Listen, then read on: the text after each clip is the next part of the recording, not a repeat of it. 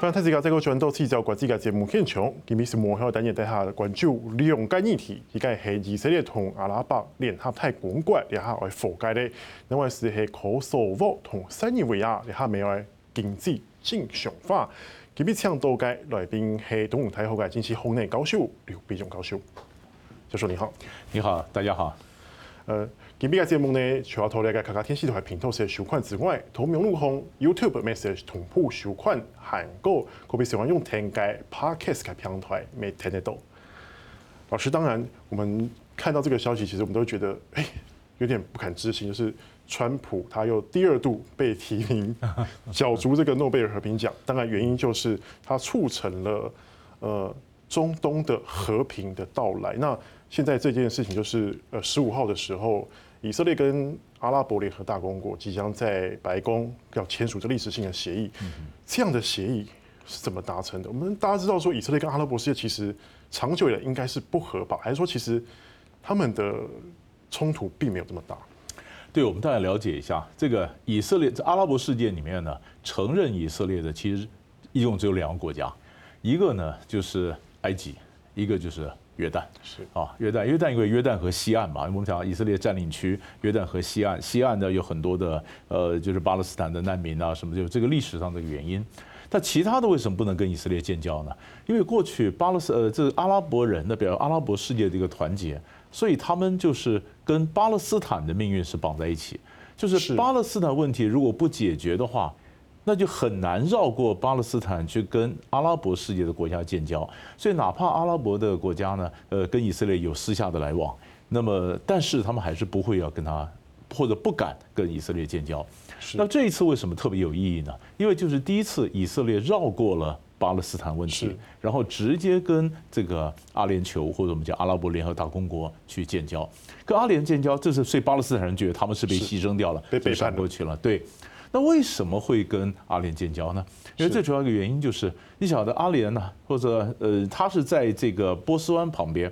但是这波斯湾是小小国嘛，小国那对的呢就是伊朗。你晓得中东的一个权力平衡，就是伊朗是波斯人，沙特阿拉伯呢是阿拉伯人，阿拉伯人跟这个呃波斯人，然后或者说是沙特呢，沙乌地阿拉伯呢，它是逊尼派，伊朗是什叶派，这两个是对抗，对抗。那么在阿联酋呢？或者阿拉伯联合大公国呢，它是面对的伊朗的威胁，面对伊朗威胁，所以它也需要以色列那么来帮忙，不管是在网络的攻击啊、网络的防卫啊这种方面，然后加上这个新冠病毒，它也需要以色列的这个帮忙，所以它过去本来就有来往，那现在更有，因为不管是经济了，不管是疫情了，不管是伊朗的问题了，都让他觉得说，哎，他呃可以这个时候应该以色列建交，所以这才有这个成熟的机会。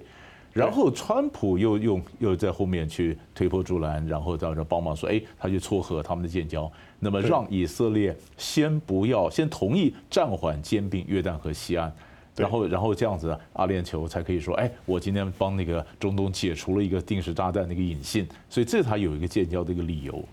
老师，那你刚刚有提到说，其实现在整个阿拉伯世界有三个国家，现在包括阿联酋的话，对，有三个国家要跟以色列建交，那之前。跟埃及建交意义跟约旦建交的意义，跟这一次又有什么不一样呢？对，以前呢，当然是你说跟阿联呃这个约旦，约旦因为在在我们小时候就觉得是地理位置啊。对。那美国也在说，就讲说那个我们常讲西岸西岸，那约旦和西岸，约旦约旦和东岸就在约旦嘛。对。对不对？那约旦里面有很多的巴勒斯坦的难民啊，这些问题，所以如果不建交的话，这块地方搞不定，搞不定，所以当然这个美国当然也在后面说，哎，那给了约旦多少的援助，多少军事经济的援助。那埃及这边主要是西奈半岛，西奈半岛，那埃及的西奈半岛，那以色列他打了中东战争以后呢，后来跟埃及达成协议，就是西奈半岛这边还给埃及，还给埃及，埃及拿回来这个土地啊，然后跟他建交，所以是等于是有点像是牺牲的土地换了建交，就就就当年就叫土地换和平嘛，土地换和平，然后还有什么土地，以色列把土地放回他放回去，然后埃及跟他跟他建交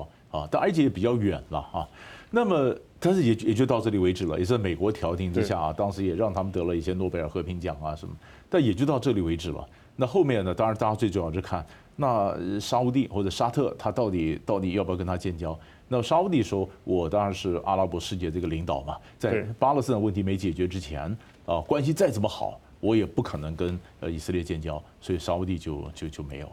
老师，应该有提到说，这一次的建交契机其实是以色列，他有点同意是我暂缓了约旦河西岸的兼并的这个进程，来换取这个可能性。那我其实也蛮好奇，说兼并约旦河西岸到底会是他拿来谈判的筹码，还是其实以色列真的有想这样干呢？对，这个是好好问题。这为什么是好问题呢？这我觉得从头到尾就是川普的他在他的整个打造中东新秩序有一个做法啊。我们晓得先讲先讲这个川普的部分啊。川普他在讲说，呃，川普你说颠覆了很多以前人不敢碰的问题。川普最大的特色就是以前你不敢碰什么我就碰什么啊。对，呃，所以他觉得我们承认事实，不要伪善，不要伪善。比如说，呃，以前呢，大家都是都知道以色列它首都就是耶路撒冷。但是巴勒斯坦它要建国，它将来要在东耶路撒冷做定都。那定都呢？以色列如果把它耶路撒冷作为首都的话，巴勒斯坦怎么怎么怎么建国，怎么定都呢？所以大家都说以色列你首都在特拉维夫。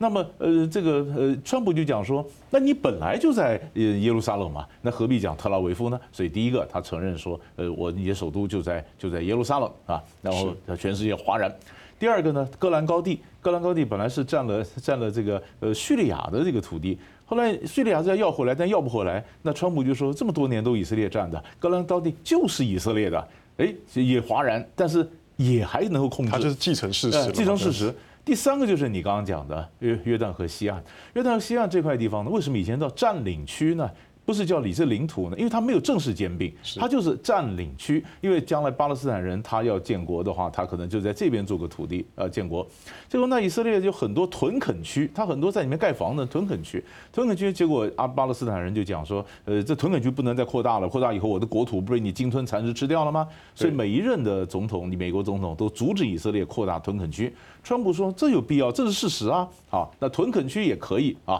屯垦区也可以。那么干脆这样子，你就兼并这个约旦和西岸好了。对。可以色列也知道，一旦兼并约旦和西岸，那等于中东潘朵拉盒子就打开了。前面我们讲的耶路撒冷啊、戈兰高地，也许还能够控制。兼并约旦河西岸的话，可能这情势失控，他挑战到巴勒斯坦人根本利益。对，而且他是最等于就是个红线了哈。那么，而且约旦，但是以色列内部的极右派或基本教义派说：“哎呀，我们兼并兼并。”所以，川普让以色列兼并，那以色列也同意说要兼并，但是他在想说怎么样的不兼并。然后，因为真的兼并怎么办呢？然后，川普这就出来了，说：“我同意你兼并，但是我叫，你暂时不要兼并，就是说我给你，然后说你先不要拿。”然后我就跟阿联酋讲，你看我叫他暂时不要兼并，那你现在有理由了吧？因为你跟他建交，所以你阻止了潘多拉盒子被打开了，你等于拆除了战争引线。那么现在你你你不是就有理由解释吗？那他说好好，那所以所以阿联酋就说好，那我说我也等于对阿拉伯世界做了贡献，我并不是背叛巴勒斯坦，我等于做了一个新的贡献，等于是换取了这个兼并的。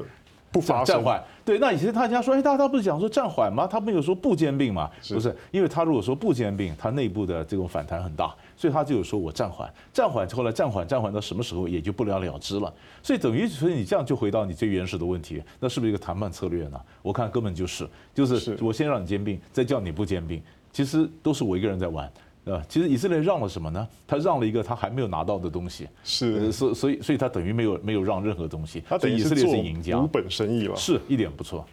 那这样子哈，那其实有一多很多观察分析是指出说，其实这一次的这个以阿联之间的这个改善关系，其实背后沙乌地阿拉伯其实有默许，包括虽然他还是不承认这个。